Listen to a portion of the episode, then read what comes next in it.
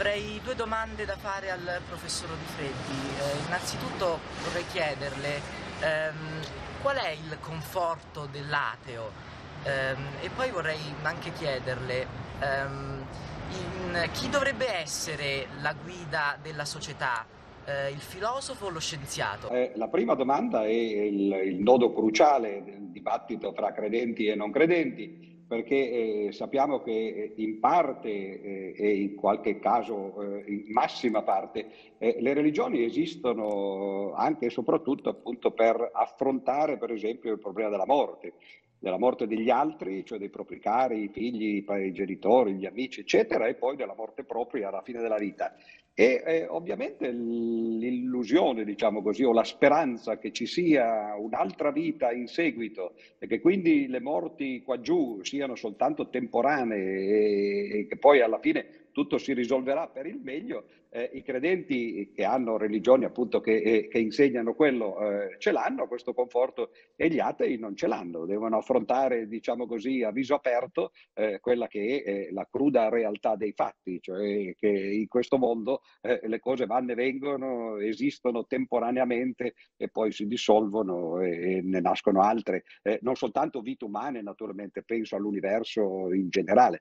Quindi questo è il, primo risultato no? direi. Eh, la seconda domanda mi sembra che non, che non, ci sia dubbio, cioè nei momenti di bisogno, lo, tra l'altro lo si è visto anche in Italia, no? nei momenti di crisi, per esempio nel 2011 o un anno o due fa, eh, quando effettivamente bisogna affrontare i problemi di petto, eh, si fanno quelli che si chiamano i governi tecnici. E i governi tecnici sono semplicemente governi fatti da persone che eh, in realtà hanno eh, delle specificità, delle conoscenze specifiche. I filosofi, eh, la filosofia più in generale, così come la religione, l'arte eh, in tutte le sue forme, la musica, la pittura, eccetera, eh, sono questioni culturali, sono soggettive, lo dimostra il fatto che eh, popoli diversi e, e non soltanto popoli, ma etnie, anche gruppi di persone diversi hanno culture differenti differenti. Eh, il bello appunto del mondo è che ci siano tutte queste culture, però sono soggettive e quando invece uno deve affrontare la realtà oggettiva, e beh, lì allora c'è bisogno ovviamente di un sapere che appunto è, è oggettivo e l'unico sapere oggettivo che, che, si conosca al giorno d'oggi è proprio la scienza e lo dimostra il fatto tra l'altro che la scienza è uguale in tutto il mondo. Cioè dovunque si vada eh, i calcoli si fanno nello stesso modo, le leggi della natura, eh, dalla fisica alla biologia sono sempre le stesse, mentre invece dovunque si vada al mondo la letteratura, la filosofia, le religioni, l'arte eh, sono diverse. E il bello appunto eh, della molteplicità delle culture, ma eh, per quanto riguarda la vita oggettiva, eh, quella è una sola e, e, e se uno pretende di affrontarla in maniera soggettiva rischia di andarsi a schiantare ovviamente. Torno a lei, professore. Eh, una, una, domanda un po' provocatoria, ma insomma non me ne voglia. A lei che è stato scomunicato, chiedo cos'è la spiritualità.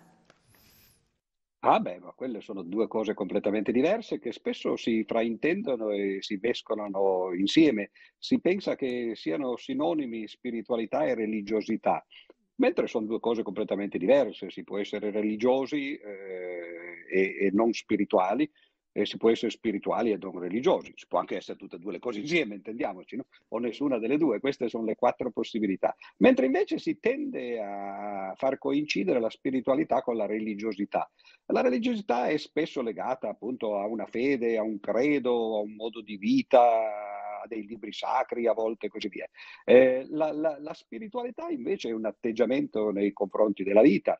Se posso citare qualcuno che anche non bisogna mai fare appello naturalmente all'autorità, ma a volte ci sono autorità no, che, eh, a cui eh, è bene fare appello anche se non si deve. Eh, cioè Albert Einstein, per esempio, un secolo fa aveva partecipato a un uh, convegno su scienza e fede, eh, lui era, si dichiarava non religioso, eh, se non eh, spinoziano, cioè lui credeva nella natura, vabbè, quello è un tipo di religione eh, molto astratta, a parte lui e Spinoza non ce ne sono molti al mondo no? che seguivano questo. E lui proprio diceva quello, diceva oggi, e questo lo diceva un secolo fa, eh, e sarebbe ancora più vero oggi, eh, diceva al, al giorno d'oggi gli unici esseri veramente spirituali eh, tirando un po' eh, l'acqua al suo mulino, diceva sono gli scienziati, perché sono gli unici che si interessano delle grandi domande eh, che sono in qualche modo legate indissolubilmente alla spiritualità, il famoso chi siamo, da dove veniamo e dove andiamo. Queste sono le cose di cui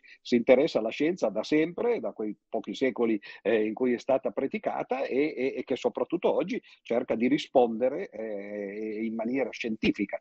Mentre spesso le, le, le, religioni, le filosofie, eccetera, rispondono in maniera mitologica, cioè che è un modo molto diverso. Si è accennato prima alle fiabe. Le fiabe, certo, qualcosa dicono, il problema è sapere che cosa dicono, così come i miti eh, religiosi eh, o, o, i miti anche eh, eh, laici, diciamo così, come quelli dei greci o degli indiani no, dell'antichità, sì, magari qualcosa dicono, però è molto difficile interpretarli. No? E, e, e, la scienza appunto eh, cerca di fare questo, rispondere a queste domande in maniera non mitologica, non letteraria, bensì eh, in maniera scientifica. Questa è una grande cosa e il, l'atteggiamento che bisogna avere per poter rispondere a queste domande, prima di tutto farsene, poi cercare di rispondere, è proprio quello che Einstein indicava come la spiritualità.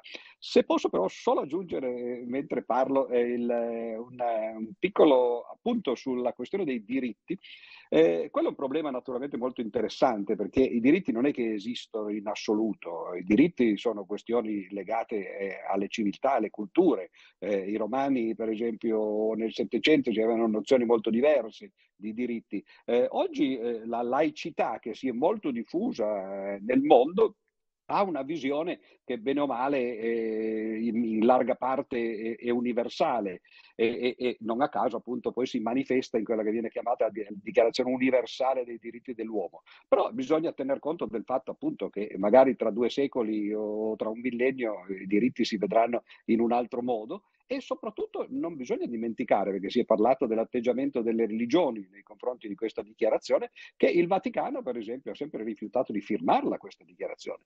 E il motivo per cui il Vaticano non ha un ambasciatore alle Nazioni Unite, ha soltanto un osservatore permanente, perché non ha firmato la Dichiarazione Universale dei diritti dell'uomo e in particolare perché non accetta la libertà religiosa.